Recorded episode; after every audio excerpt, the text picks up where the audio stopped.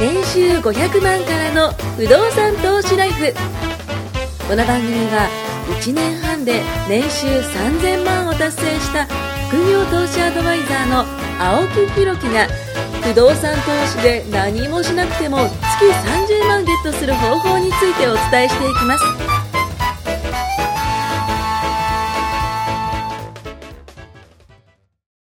お願いします。お願いします。いやー、まあちょっとコロナ状況がね、ずっと続いてるんですけども、一度ですね、あのコロナから、まあちょっと、あの最初の、まあ雑談じゃないですけども、うん最近ね、僕よく本を読んでるって話したと思うあ、。しました。何でしたっけアプリ。フライヤーってやつ。京都そう、フライうんヤー。、フライヤーね。これでね、あの、もう一日本当5冊をずっとこれやってるんですよ、僕。続いてます。いやー、続いてますね。で、面白いんですよ。やっぱこう、いろんなその状況、まあ、なんていうんですか、知識とか、あの、やっぱ経験も増えるわけじゃないですか、本を読むっていう。で、本ってね、最初ってつまんないんですよ、読むと。けど、本って何冊も何十冊も何百冊もこう読んでくると、あることが起きて、うんあれこれ昔聞いたことあるなっていうのにぶつかるんですよ。うんうんうん。最初って知識量少ないから、全然、すべてがすべて、なんだろう、あのーまあ、興味があればね、面白いかもしれないんですけども、何言ってんだこれみたいなことが多いんですよ。なるほど。けど、あの本とこの本の言ってることが分かったみたいな感じで、こう、知識と知識がね、繋がるときにいますよやつですね。今ね、その神の領域に今ちょっと僕入ってる。神の領域早い。いや努力の領域ですね、まだね。神ではないですね。その努力の領域に今入っていて、面白いんですよ。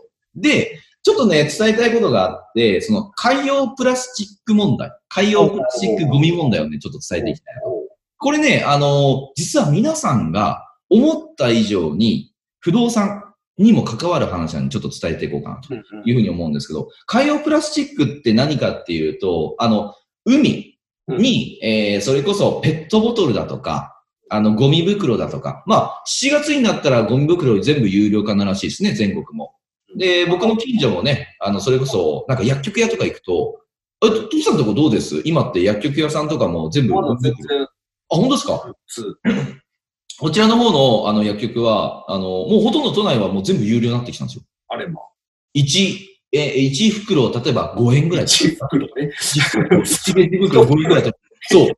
前までは、それタダでもらってたじゃないですか。そうですね。でもそうやって有料化するんで、まあいいななんて思ってるんですけど、まあそういうそのゴミ袋だとか、えー、まあいろんなそのゴミがですね、えっと、海の中に入るわけですよ。うんね、流れ着いちゃうわけですよ。川に捨てたりだなんだかんだすると思うんですよね。そういうものが、あの、まあ海の方に行って、で、その、一応その、まあ、なんていうんですかね、こう、海の流れとか、うん。まあ、川の流れとかで、こう、分散されたりとか、ちっちゃくなったりするらしいんですけど、その、5ミリ以下になるものが、あの、あるらしいんですよ。うん5ミリ以下になるもの。海洋プラスチックなんですよ。5ミリ以下になるもの。これマイクロプラスチックなんとかみたいなことを言うらしいんですけども、これになった時にちょっと危ないのが1個あって、まず、魚が食べます、それを。はいはい。で、その魚がまた大きい魚がね、食べます。うん。で、そう食物連鎖が、はあの、まあ、進んでいって、最終的に何かっていうと、僕らの口にも入っちゃうらしいんですよ。そうですね。そう。そうすると、実は、あの、海洋プラスチックのこのゴミが自分の体内にも入ってるらしいんですけども、それって溶けないらしいんですよね、体内で。ね。だってそれでクジラとか大変なことになってます。そう、そうなんですよ。で、それが原因で、えーそれこそ、まあ、あの、何か病気をね、患ってしまったりとかするっていうのがまず一つ。これが、あの、人体にも影響があるっていうふうに、えーなると。海洋プラスチック問題。もう一つは、海洋プラスチックになると何が起こるかっていうと、これ、あの、海、えっとね、水面？海、海面って言った方がいいか。海面の、えー水面ですね。うんあーじゃあ、海面の水温。これがね、上昇するんですって。えーそう。上昇するとどうなるかっていうと、これですよ。これが起きるわけですよ。今ちょっと手でやってますけども、わかりますかね？台風運ですよ。ええいわゆる台風運全が。く分かってないと思いますけどね。まあ、一生懸命回してます、今。ぱ やっぱりそのプラスチック作ったりなんだかんだするときにもやっぱしね、生産するじゃないですか。で、そうすると、まあ地球温暖化がね、それこそ生まれるわけであって、まあそういうのもね、相まってするらしいんですけども、じゃあその海面が、それこそ水蒸気がね、上昇したりとか、水面のその温度が上昇したりすると、えー台風が起きると。うん台風が起きたら去年何が起きましたかって話ですよ。あねえ。そういうのがこうバンバンバンバン日本に来ることも考えられるわけですよ。日本は島国ですからね。もう周り海に囲まれてますから。そうです。もう台風四方八方来放題ですよ。それやばいっす。そう。なんか、あれらしいですよ。えっ、と、海の温度が、まあ、水面の温度が1度上がるだけで、台風になる確率って何百倍にもなるらしいですよ。へってなったら、だから今あれですよ、その去年2019年に起きた、えっと、台風19号とかあったじゃないですか、でっかいやつ。え。超大型台風ですよね。ああいうのが起きるのって実はもう温暖化が進んでいって、それがもう昔はなかったじゃないですか、そういう台風って。でも温暖化が進んでいるから、ああいう超大型台風とかももう出来上がりやすくなってる環境らしいんですよ。なるほどね。そう。ってなったら、この海洋プラスチックだけじゃなく、環境保全っていうのもこう考えなきゃいけないのかなっていうふうに、なんかその一冊を本を読んで僕はすごい思いましたね。なるほどね。そう。っていうのが、まあ最初に伝えたかったことなんですけども、まあ皆さんのね、えーそれこそ、まあ僕はね、このポッドキャストを通じて伝えたいんですよ。まあ今リモートワークだ、自粛だ、なんだかんだしてます。家でね、それこそ楽しめることもあります。ね、それと同時に環境のこともちょっと考える時間があると思うから、あ、そうすれば、ね、それこそ、あの、ゴミ袋、ね、持たなくても、エコバッグ持っていこうとか、ほんとちょっとしたことでいいんですよ。だから車使わないで歩いていこうかとか、もうね、そういうのもね、あちょっとずつだからやってほしいですね。じゃないと僕らのその生活って、いつか本当にね、もう日本だけじゃないんですよね。これ世界各地でやっぱやっていかなきゃいけない。まあ、えー何でしたっけ ?SDGs ってやつですか？いわゆる。うん。SDGs っていう17個のね、環境保全のあのものもね、世界でそう出されてますし、これも皆さんでね、取り組んでいってほしいっていうのが、まあ、ちょっとね、あの、前座で伝えたかったことです。うちも会社でやってますよ。SDGs のあの、おあっちがロゴっていうのやっぱでかいっすからね、SDGs やるところはね、大手さんはもうみんなやってますよね。コロミ環境問題とかやっぱりうん取り組んでる会社なんで、すごい大事にしてますよね。特にだって生産してる方ですからね。そうなんですよ。そう。どっちかっていうとね、木材なんかはどうしても木切らなきゃいけないですし。ねそう、いろいろやっぱり環境に密接に関わるところなんね、運搬するときにも車使わなきゃいけないで。し。一番究極に環境にいいのは、いい家ドーンって作ったら、それに長く住むっていうのが一番いいんですよ。間違いない。30年経ったらぶっ壊してまた作ってたら一緒なんですよ。だから60年住みましょう。90年住みましょうっていうのが、ねあ一番確かに。リフォームとかしたりしてね。長く使ってくれと。そう。物は長く使いましょう。まあ、いいものを買って長く使いましょうってことですね。そうそうそうそう。なんか使い捨てとかじゃなくてね。あとはなんかシェアとかもいいですよね。車なんかもカーシェアとかもあるし。シェアってすごいこれから来ると思うんですよね。うん、うん。間違いないです。だって買わなくていいですもんね。そう不動産もやっぱりシェアって進む。まあ民泊がそれのいいところですよ。あ、確かに確かに確かに。まあちょっとね、あのー下の話になっちゃうけど、はい。時間で切っていくっていう意味で言うと、ラブホみたいな経営が一番儲かる。あー、で究も極に刻むじゃないですか。時間2時間とか3時間で刻んで、1日を何コマにも分けるでしょ。確かに確かに民。泊っていうのは1泊2日で貸すじゃないですか。うん。うんウィークリーマンションっていうのは1週間なんですうん。よ。で、1ヶ月がマンスリーなんですうん。よ。で、普通の賃貸契約っていうのは2年なんですよ。うん、そうですね。で、何ヶ月っていう単位で借りてる方が当然安いわけですよね。ずっと。うんうんずっとずっと刻めば刻むほど、あの、オーナーからすると高収益になってくる。間違いないですね。そうだからそういう意味では車のシェアとかもそうだし、うんうんね、あの、1年まとめて借りるより3年でリースするより短くね、ずーっと借りっぱなしに、例えば普通のレンタカーで2年間借りてたらすげえ金額になっうん。ちゃうやべえっすよね。でしょ？もう1ヶ月でもうだいぶね、金額になりますからね。だからやっぱりこう刻めば刻むほど時間も、前の番組でお話したかもしれない。うん空間もそうなんですよ。うん。一棟丸ごと100万で貸すねうん、塊でやるより、それを10部屋、20部屋に変えてね。まあ、分譲マンションがそうですもんね。そうなんですよ。だから 3LDK で貸して20万の部屋、100平米だとしたら、うん20万でも20平米5個に分けたら、うんうん。8万と出たら、収益が50とか倍になったり。そうっすよね。そうっすよね。だからまあ倍までいかなくても空間を刻むことで当然ね、うんワンルーム2個の方が 1L 一室よりはやっぱり高く飛べるし。そういえば都内であるらしいんですよ。なんか3畳ぐらいしかない、あの、部屋うん。これがね、めちゃくちゃね、あの、実は、まあ、ミニマリストとか今流行ってるからかもしれないですけど、いやってませんでしたっけ？や、もう僕はもう、ミニマーですよ。もう部屋に何もないですね。だから声が響いてるっていうね。あれですけど、だいぶ処分させてもらいましたよ。まあちょっとね、後でまた、まだ信用してないです。言ってないから。あの、後ほどの段階の話は。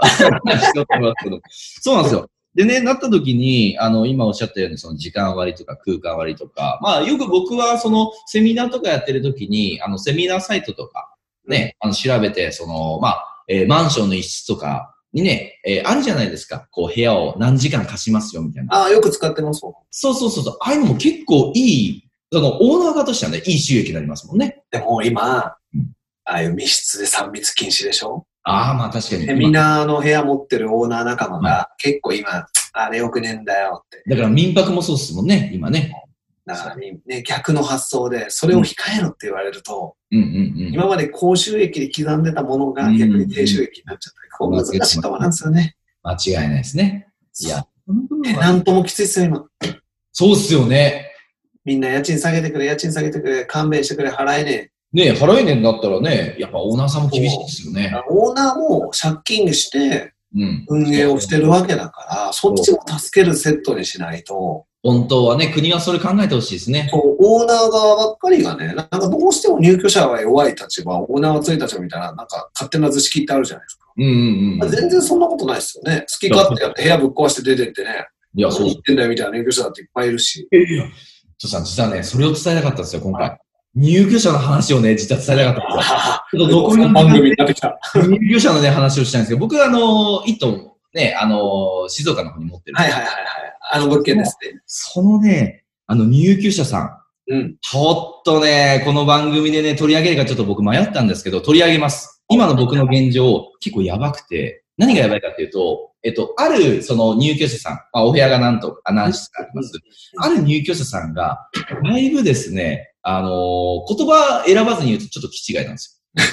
なぜかというとですよ。え なぜかというと、あの、他のね、入居者さんに迷惑をかけてるんですよ。あの、大声出したりとか、嫌がらせ。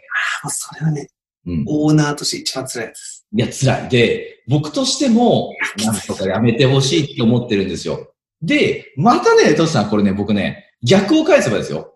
すげえ運いいなって思うことがあって、あの、実はですね、その、えっ、と、まあ、わーわーわーわー言っている方が A さんだとしましょう。うん、A さんが、えー、標的にしている方がいるんですよ。うん。これ B さん。まあ、僕の、あの、一棟のマンションの中に、あの部屋の人と B さんがいるんです。そうそう。A さんと B さんがいるわけですよ。B さんもですね、実はちょっと気違いだったんですよ。これで、あの、どんなマンションですか、それ。これで面白いですよ。あの、オーナーの僕に手紙を送ってきてくれたんですけどもどっち、が？えっ、と、B さんです。?B さんが。はい。まあ、A さんも悪い。A さんも悪いんですよ。あの、B さんを、えーやっぱ目の敵にして、いろんなことをしてるんですよ。それこそ、えー勝手にですよ。勝手に僕の名前を使って、えーそれこそ、あの、おその方の B さんのお部屋のマンシあ、お部屋の玄関ドアに、ベタって手紙を貼るんです。え、それオーナーぶって？オーナーぶって。すげえやつがいるな。すごいですよね。もうその時点で、まず良くないじゃないですか。ですで、ね。もう一個良くないのは、あの、警察の方にも何回かお世話になってですね、もう30回ぐらいね、僕の物件に来てくれてるらしいんですよ。警察が？そう、警察の方が。A さんえっ、と、そうそう、A さんが通報したりとか、A まさんの A は、あ青木の A。あ、A, A じゃない、ごめんなさい、え B だ、B だ、B さんが通報したりとか。そうそう。で、まあ、本当にね、申し訳ないなと思ってて、ただですね、このね、A さんがね、また厄介なやつでね、実は、あの、そういうのを楽しんでる方なんですね。え？あ面白くないですか？あの、そういうのを、あの、まあ、例えばじゃあ裁判にするぞ、みたいな話になるとするじゃないですか。きち基本的には、皆さんこれね、ポッドキャストのね、リスナーさんにみんな伝えたいんですけども、僕直接やり取りはしてません。あの、管理会社さんがちゃんとしっかりいるので、もし仮にそういうね、えっ、と、なんか、えー良くないなって人がいたとしても、管理会社さんがちゃんとすれば対応してくれてるんでで、すね。僕も今現状そういう感じです。なので、えっ、と、笑って僕今話ができるんですけども、なのでね、あの、これ、これを機に、ちょっと不動産やめようかなとは思わないでほしいですね。あの、管理会社さん はい。そこはね、あの、一応最初に伝えておきます。で、えっ、と、まあ、A さんがですね、あの、いろいろとわーわーわーわー言ってるので、あの、管理会社さんがね、言ってくれたりとか、警察の方が言ってくれたりとかするんですよ。うんでそこまでだったら、まあ、A さんに対して何か注意したりとか、えー最終的にはこう、まあ、裁判にかけて追い出すこともできるんですけど、その裁判をすることを楽しんでるらしいんですよ。はあ、やとんでもない気違いなやつがいるなと。ばいですね。そう、とんでもない。で、とんでもないんで、えっ、と、まあ、最後に一応ちゃんと答え伝えるんですけども、まあ、そのとんでもない方を追い出そうと思った時、矢先、B さんがですね、あることをしたわけですよ。A さんに対して、あの、大音量でですよ。ラジカセで、あの、そうおじさんじゃないですか、それ。昔あの、引っ越しおばさんっていたじゃないですかま。したね。ねえ、あの、引っ越せ、引っ越せ言ってね。そうそうそうそう。め、めちゃイケとかでもね、取り上げてます盛り上がってましたね。ねそんな感じでですね、あの、A さんと B さんが今バトってるらしいんですよ。それを見て青木さんは楽しんでると。いやいや、違う違う違う。あの、B さんはまた面白いのが、僕に、とかね、管理会社に手紙をこう送ってきてくれて、あの、その被害者ブログみたいなのを作ってるらしいんですよね。いや、まあ面白いなと思って、もう暇なんかなと思ってですね。なんでしょうね。そう、暇なんだと思います。でですよ、じゃあ、どうしたらいいかって話なんですけども、A さんは、えーじゃあ、何か裁判を起こすってなった時に、これね、あの、オーナーさんは国なんですけども、まあ僕がオーナーですけどね、オーナーさんには国なんですけども、あの、裁判の費用って実はね、オーナーさんが払わなきゃいけないんですよ、そういう時って。じゃあそうそうです。オーナーさんが払わなきゃいけないんです。で、しかも、えっ、と、裁判をしたとしても2年間ぐらいは出て貸せることができないらしいんですよ。要は確約するまで。そうなんですね。じゃあその2年間の間、他の入入居者さんにも迷惑かかっちゃうと良くないんで、一応僕は今できる最善のことは、えっと、今3つしようと思ってます。一つは、えっと、僕が他の入居者さん、ね、あの、その被害が被っているであろう入居者さんに僕手紙書きました。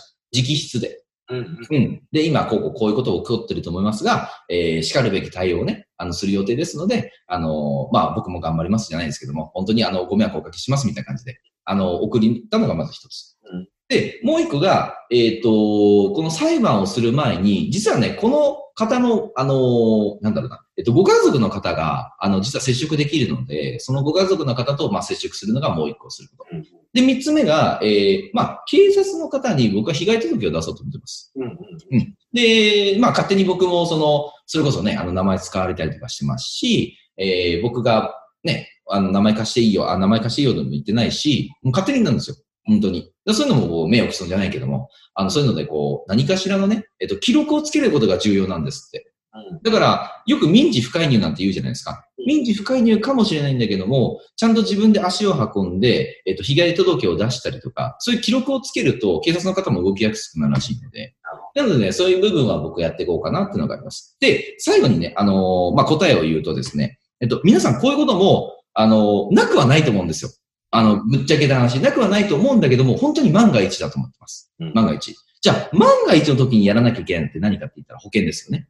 うんうん。そう。保険もね、実はあるんですって。そういう弁護士さんとかが動くときにも、費用がかからないような保険とかって実はあるらしいんです弁護士特権みたいよ。そう、弁護士特約みたいな。そういうのも、あの、もしね、本当に怖いなと思うんだったら、入ってもいいかなと思うんですけど、まあ、僕みたいにですよ。あの、6個中の部屋に2人もね、えーそれこそ、ね、被害の方が入るっていうね、運がいいオーナーは多分いないと思うんですよ、日本で。そうそうそう、面白いですよね。だからね、僕も一応笑ってはいるんですけども、まあ、ね、僕は、えっと、本業は、ね、また別の本業がある物販とかね、あの、投資のコンサルとかそういうことをやってるのが、まあ、本業、あと出版社やってるのが本業なので。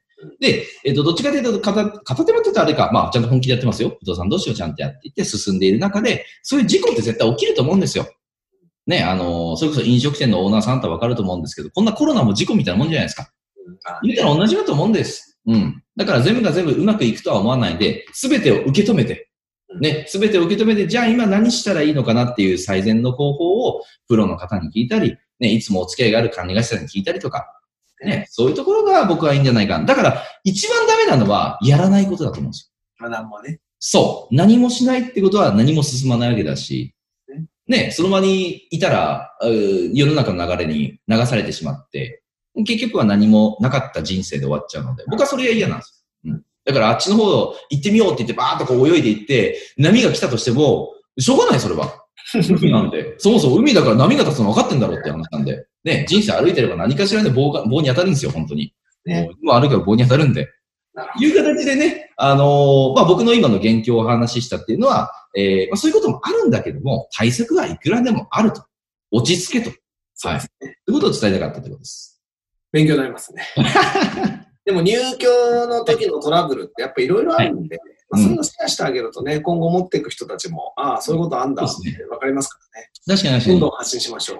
そうですね。だから僕のその、まあ失敗体験、まあ僕たくさん失敗させてもらってるんで、いや、早いうちにね、失敗させてもらってると思ってるんですよ。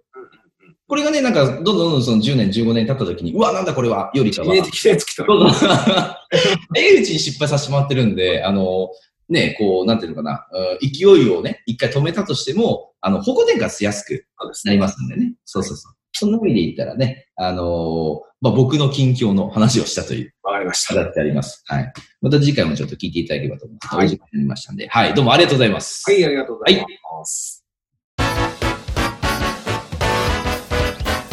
今回も年収500万からの不動産投資ライフをお聞きいただきましてありがとうございました。番組紹介文にある LINE アップにご登録いただくと無料面談全国どこにいても学べる有料セミナー動画のプレゼント。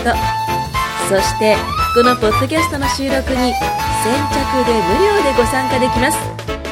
ぜひ LINE アットにご登録ください。